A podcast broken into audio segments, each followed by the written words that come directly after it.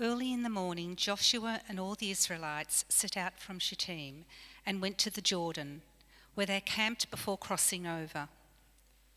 After three days, the officers went throughout the camp, giving orders to the people. When you see the Ark of the Covenant of the Lord your God and the Levitical priests carrying it, you are to move out from your positions and follow it.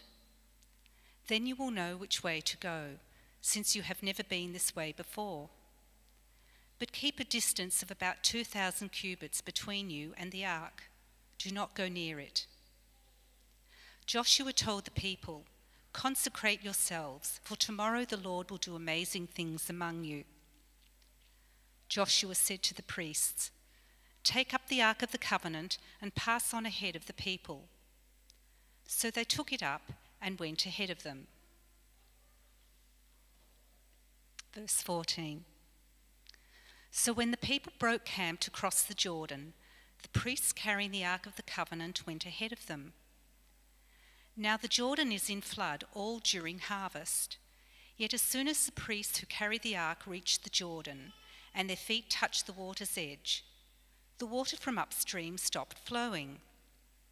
It piled up in a heap a great distance away at a town called Adam in the vicinity of Zarethan while the water flowing down to the Sea of Arabah, that is, the Dead Sea, was completely cut off. So the people crossed over opposite Jericho. The priests who carried the ark of the covenant of the Lord stopped in the middle of the Jordan and stood on dry ground, while all Israel passed by until the whole nation had completed crossing on dry ground. When the whole nation had finished crossing the Jordan, the Lord said to Joshua, Choose twelve men from among the people, one from each tribe, and tell them to take up twelve stones from the middle of the Jordan, from right where the priests are standing, and carry them over with you, and put them down at the place where you stay tonight. So Joshua called together the twelve men he had appointed from the Israelites one from each tribe, and said to them, Go over before the ark of the Lord your God into the middle of the Jordan. Each of you is to take up a stone on his shoulder, according to the number of tribes of the Israelites, to serve as a sign among you. In the future, when your children ask you, What do these stones mean? tell them that the flow of the Jordan was cut off before the ark of the covenant of the Lord. When it crossed the Jordan, the waters of the Jordan were cut off. These stones are to be a memorial to the people of Israel forever. This is the word of the Lord.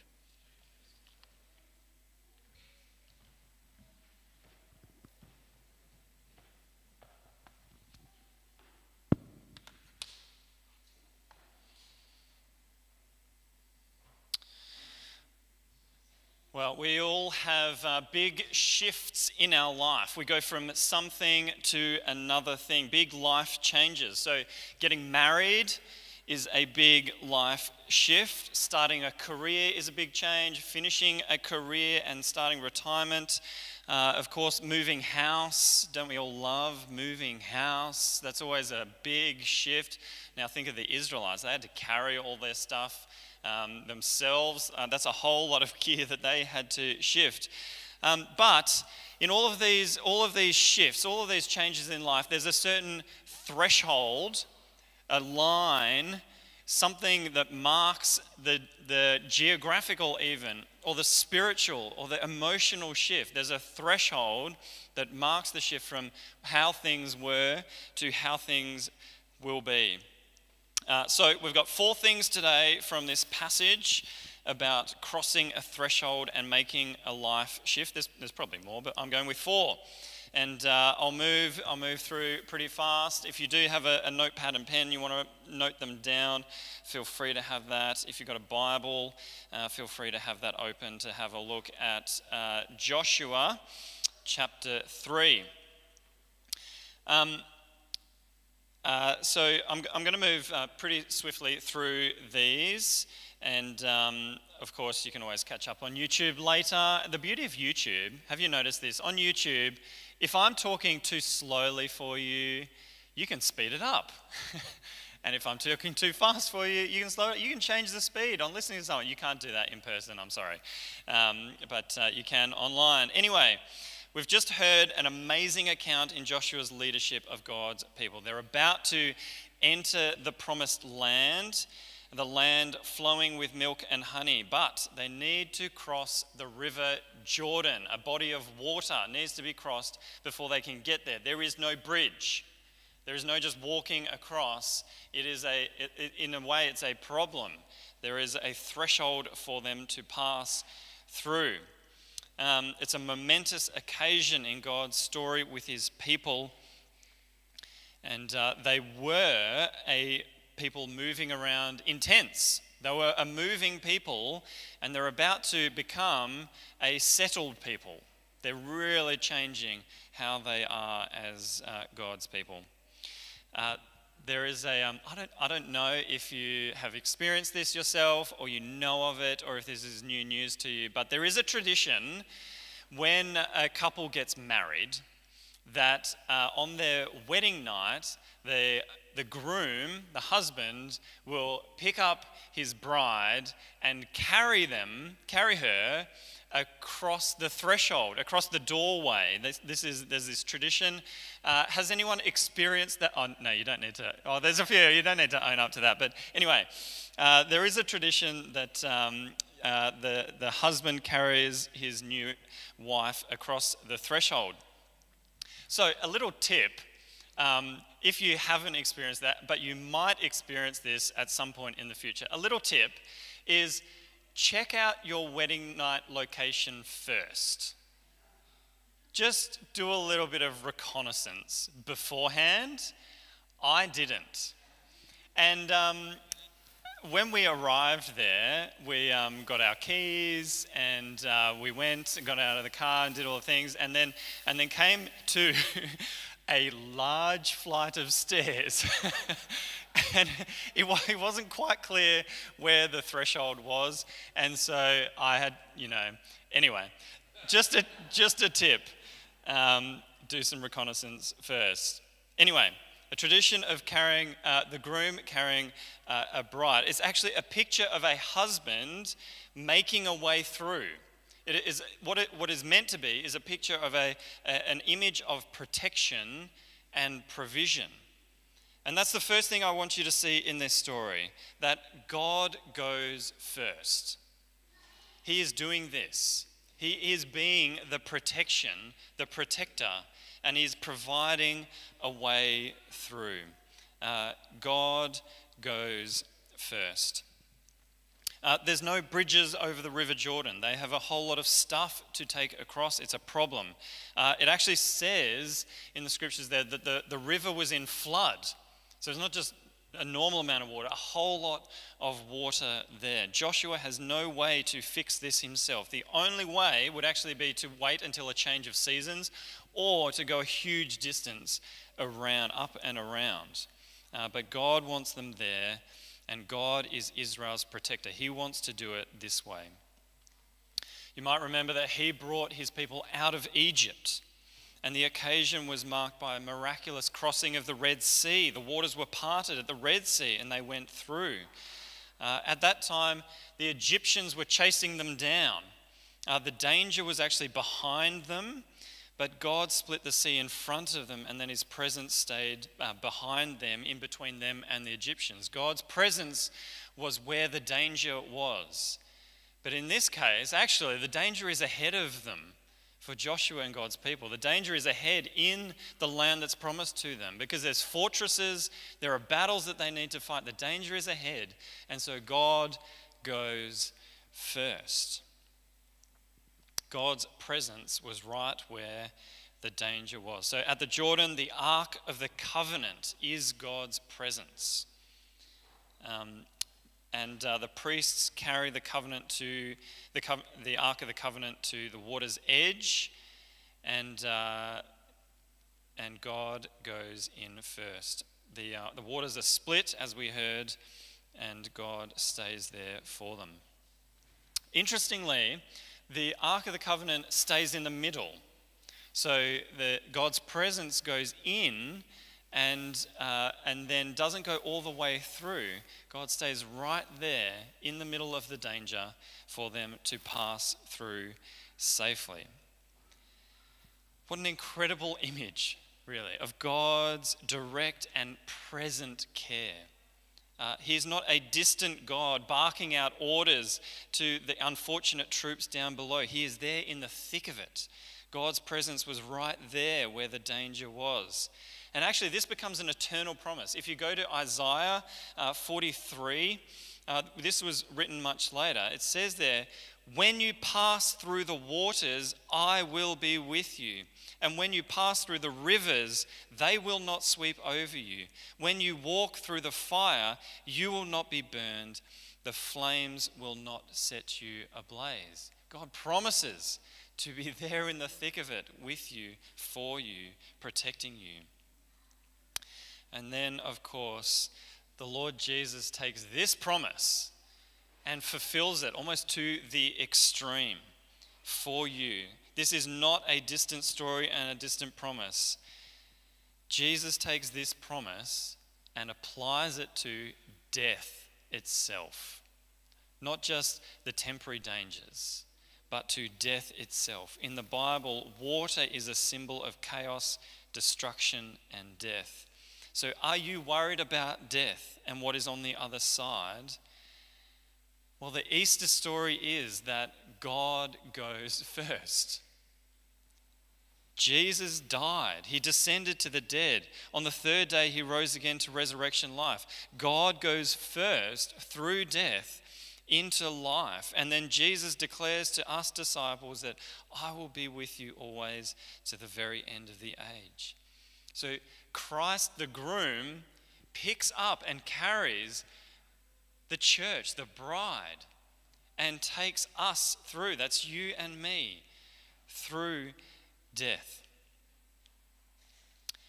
Uh, the second thing to notice is that God is an attention seeker. God is jealous for your attention. Uh, God here we see is wanting attention on actually Joshua. We hear his attention uh, attention needs to be on Joshua. In uh, in chapter three, verse seven, it says, "Today I will begin to exalt you, Joshua, in the eyes of all Israel." Now, if we don't read the end of that sentence, we might think God is in the business of hero making, that is trying to raise up particular heroes. Um, and that uh, we might even then be tempted to pray that, that God will exalt us and turn us into another Daniel or a King David or a Joshua. Now, of course, there's lots we should learn from these characters in the Bible. But how does that sentence end? God says, Today I will begin to exalt you, Joshua, in the eyes of all Israel, so that they may know that I, God, am with you as I was with Moses. So Joshua is exalted as a leader so that everyone keeps seeking and following God's presence. So, leaders beware. In fact, everyone beware. Everyone who has some sort of position or role in life, beware. Your position has a purpose and it's not about you. You have purpose, you have roles and responsibilities, but they're not about you. The real story is always about God. Don't just look at Joshua. The real story is always about God. God is an attention seeker and he seeks it for himself. Uh, there, was, there was a time a little while ago where um, Erin and I had some kid free time, and uh, it was a, a, wonderful little luxury, and so we decided to go for a run together. Uh, at the time, Erin had been doing uh, lots of running, and I hadn't. Um, and so uh, I've, I've now caught up a little bit. I've been uh, doing a, a, fair bit of running. Thank you for your help, Joe. Um, but I, I had this idea of uh, being uh, jealous for Erin's attention and affection so that she would notice just how fit and strong her husband was. I was jealous for her attention. Um, it actually required a bit of effort in the end. Uh, strangely enough, the thing Erin was most impressed by, and here, here's my second hot tip for you today marriage advice. Um, the thing she was most impressed by in the drive on the way home, um, I wanted to stop at a public toilet because I, I, needed to uh, go to the loo. She was most uh, impressed by my bladder control. that I was able to do the whole run with a full bladder, and then so that was that was how she was impressed. So any young couples who are thinking about dating, um, uh, yeah, you heard it first from Reverend Juers. Bladder control is flexing. Why am I telling you this? Uh, God genuinely wants you to know that He is impressive. He is impressive. He is powerful. He wants your attention. He wants to see, uh, he wants you to be seeing what he is doing. You are meant to have experiences of God. And you are meant to feel, wow, you know, I am way out of my league for God. But for some reason, He is taking notice of me and He is wanting me to notice Him. Uh, the epitome of this is the way in which we read about the instructions that are given to the Israelites. Uh, in chapter 3, only partial instructions, did you notice that? Only partial instructions are given to the priests and the Israelites. They're not told, they're not given the full manual. They're not given, so build this IKEA thing. They're given like one or two pages and then not the rest. They're given partial instructions. Uh, so they're told that the priests are meant to go and stand in the middle of the river with the Ark of the Covenant and the whole nation to cross over. That's all they're told. No further instruction. So you can imagine the priests st- standing in the middle of the river going, and now? What next? They haven't been told what to do. There's all this water, they're in limbo at the, the, the start of chapter 4, uh, they are given further instructions. So if you had a distant God, then a distant God would need to give you the full instructions up front, would need to give you the entire booklet up front. But we don't have a distant God. He likes to give us partial instructions. Why? because He wants us to keep listening, to stay in relationship with Him. God, where's the rest of the IKEA instruction booklet, please? What do I do next?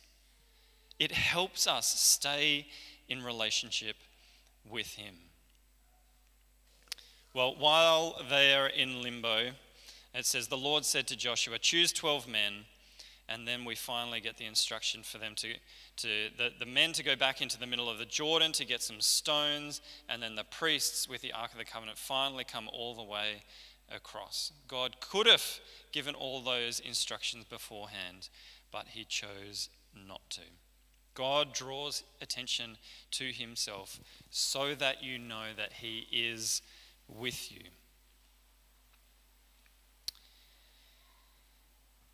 Have you lived through a miracle? Yeah. Have you witnessed an amazing work of God in your life? Yeah. Are you waiting for a miracle? Are you praying for another miracle? Is there a miracle unfolding for you right now? Well, remember that God is wanting to build trust through that. He's building relationship through that. Not just trust in our great and powerful God who created the waters and can part the waters, not just the God who can work wonders from a distance, but the God who walks with us, who wants to be in dialogue with us. Oak Tree, we are in a shifting season. Uh, there was a pandemic lockdown land. That's how things were. Now we are living with a virus and making personal choices.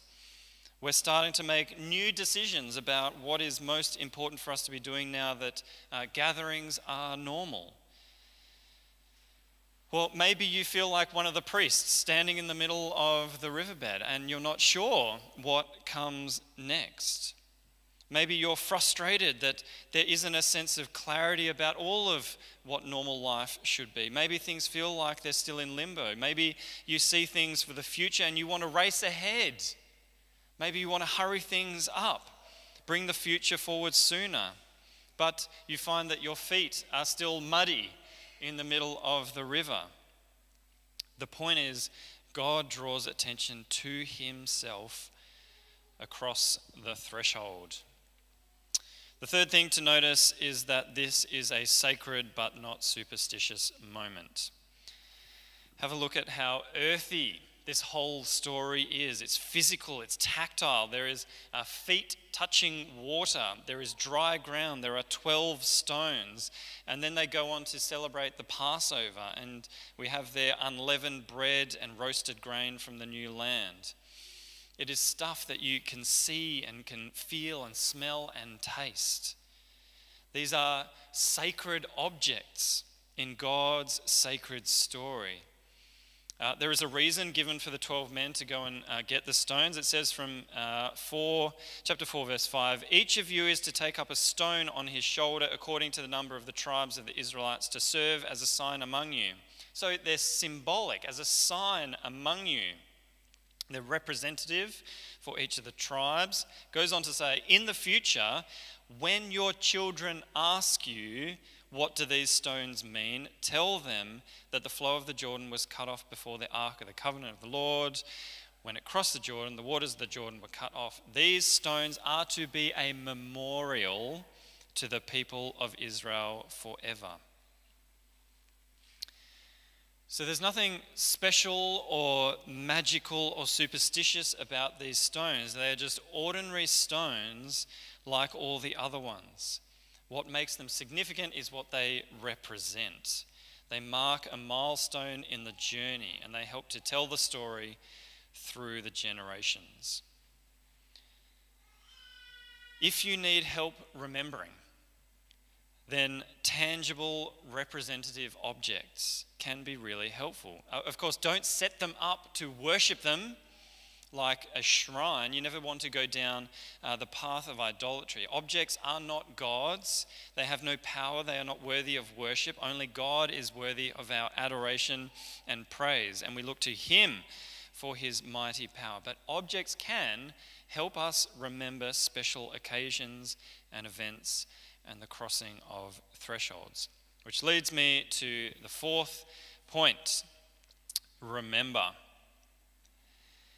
Uh, I don't know about you, but there's something about the last two years that has done something strange to memory. uh, remembering things. Things feel different when I experience them. Um, as normal life has resumed, I'm, I'm still having moments of remembering old things, and they suddenly feel older than they should. Uh, I got to take my son to the MCG yesterday to watch a uh, football match. And uh, it was the first time in years where, oh, yeah, I, I remember what it's like to hear an, a huge crowd roar. I, I, I, remember some of the colorful language and uh, blocking my son's ears. Um, but it, it feels weird, like memory has, has shifted and changed. But in faith, we must remember what continues on, what is truly important. We also must remember what changes uh, for the Israelites, uh, they left behind the way that they ate. They changed how they were eating on the way through. So they left some things behind. The desert wandering is finished, and the new food of the land lies ahead. Always remember what season you are in. Remember the covenant we are a part of, the commitment and binding agreement that we have now with God through Jesus Christ. Remember, you are not in a season of law, but of grace. Remember the amazing freedom we have in the Spirit. Remember that all things are permissible, but not all things are beneficial. Remember, wisdom comes from the Lord. Remember the special meal we call the Lord's Supper. That's true soul food. Remember your baptism, your own passing through the waters. Even if you can't recall the image of it in your mind, remember the reality of it happening. Remember, you are united in Christ with all the saints throughout all time. Remember, you are never alone. So may God bless you with a tangible experience of His presence with you this week. Amen.